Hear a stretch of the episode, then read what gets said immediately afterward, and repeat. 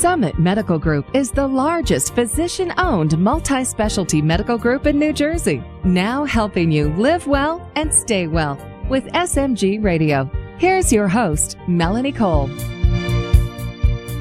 If you suffer from chronic heartburn, you may actually have a more serious condition called gastroesophageal reflux disease or GERD.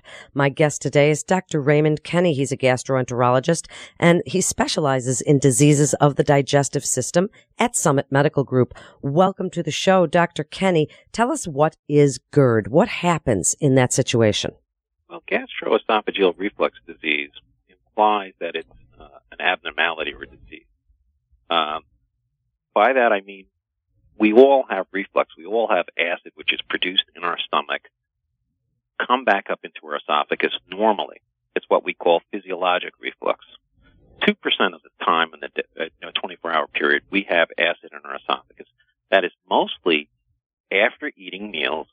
It, it, it with the stomach full of uh, that digested material, there is some bumping up of the fluid up into the distal esophagus and the, the pH or acidity of the esophagus drops.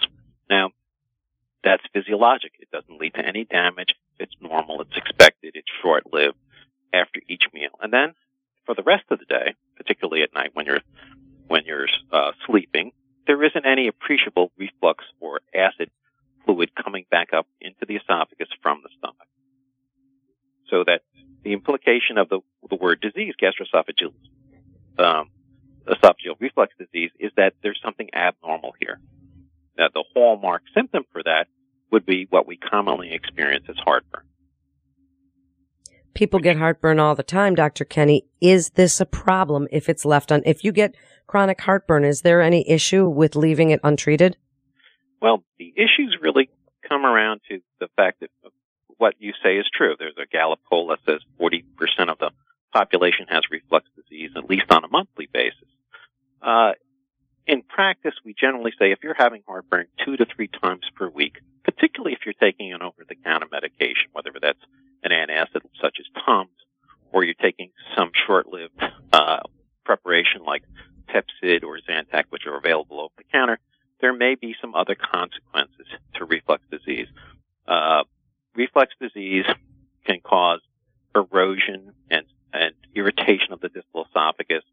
And in certain people, in a small minority of those patients, it can lead to uh, a change in the lining of the esophagus, uh, which is called Barrett's esophagus, named after Dr. Norman Barrett, who originally described it.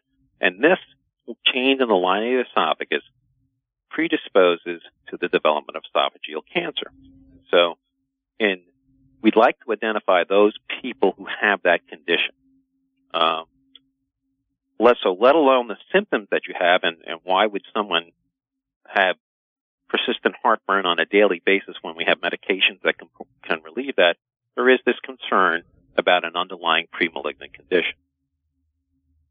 Do you think with colonoscopies now being covered as part of a well visit, a well preventive care, that an endoscopy the same? Do you think people should have a baseline endoscopy and have one every few years to see what's going on?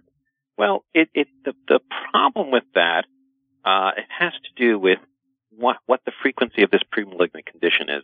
If that's the game, the aim of your your uh, endoscopy, the prevalence in the general population is relatively low. It's only two to four percent. But if you get middle-aged white males who come in with frequent heartburn, 13% of them have this.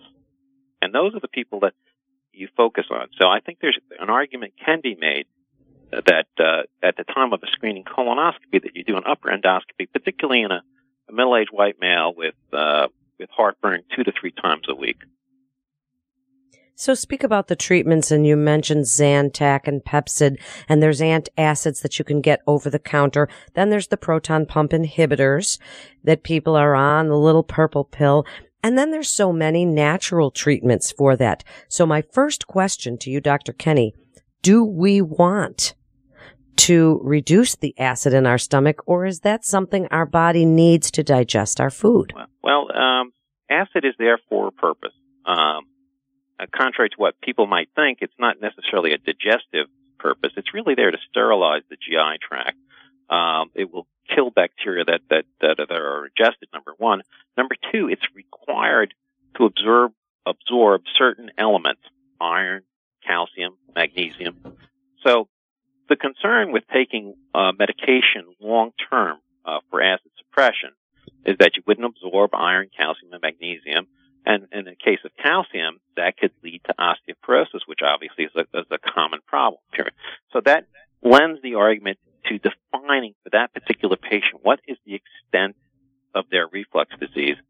Is this something that when we look down in the esophagus, we see erosive esophagitis or we see Barrett's esophagus, in other words, a clear medical consequence to this disease, which merits treatment on a long term, or are they really just taking the, the medication for, for symptoms, in which case, as a general principle, we try to use the minimum amount of acid suppression that works.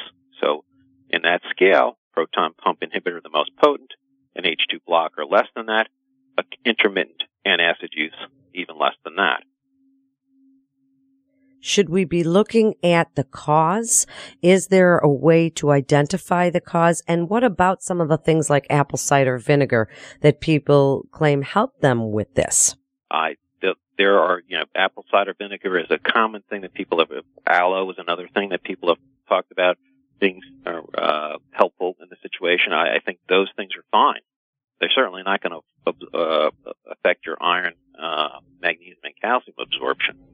Uh, the underlying mechanism is it's it's it's sort of a an intricate interplay of several things. There's some anatomic things, uh, the the uh, the hiatal hernia uh, and the lower esophageal sphincter, um, both combine to create a barrier for from acid moving back up from the uh, stomach into the esophagus.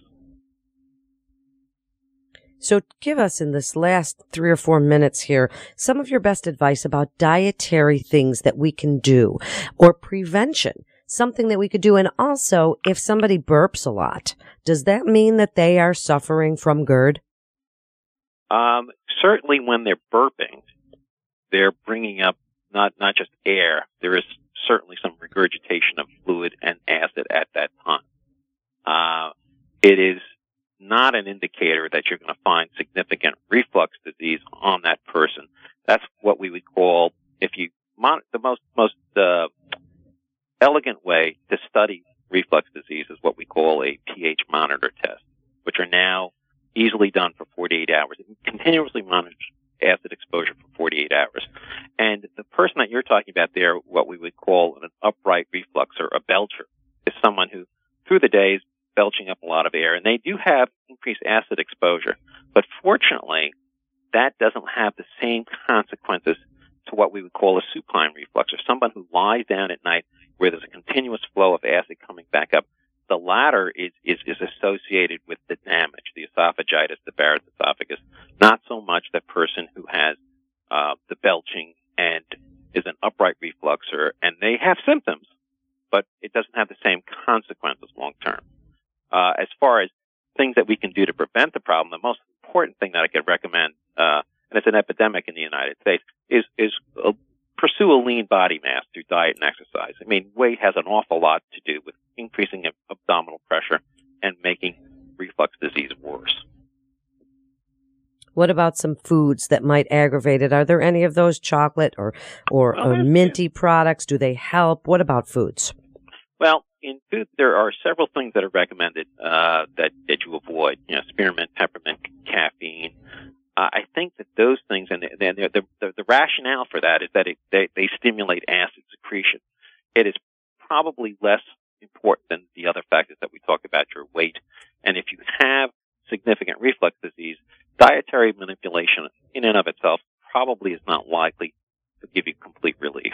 Um, there are some lifestyle changes that you can have that may afford you some relief, particularly for those people who are supine refluxers, elevation of the head of the bed, uh, avoidance of large meals like we talked about. There's physiologic reflux after each meal. You'll make it worse if you have a big meal. Don't eat within two hours of recumbency. If you're going to go to sleep at night at 10 o'clock, yeah, your, your evening meal should be at 6 so that your stomach's empty. There's not a lot of pressure or reflux when you lie down at night. That's great information and great advice. Thank you so much, Dr. Kenny. You're listening to SMG Radio. And for more information, you can go to summitmedicalgroup.com. That's summitmedicalgroup.com. This is Melanie Cole. Thanks for listening.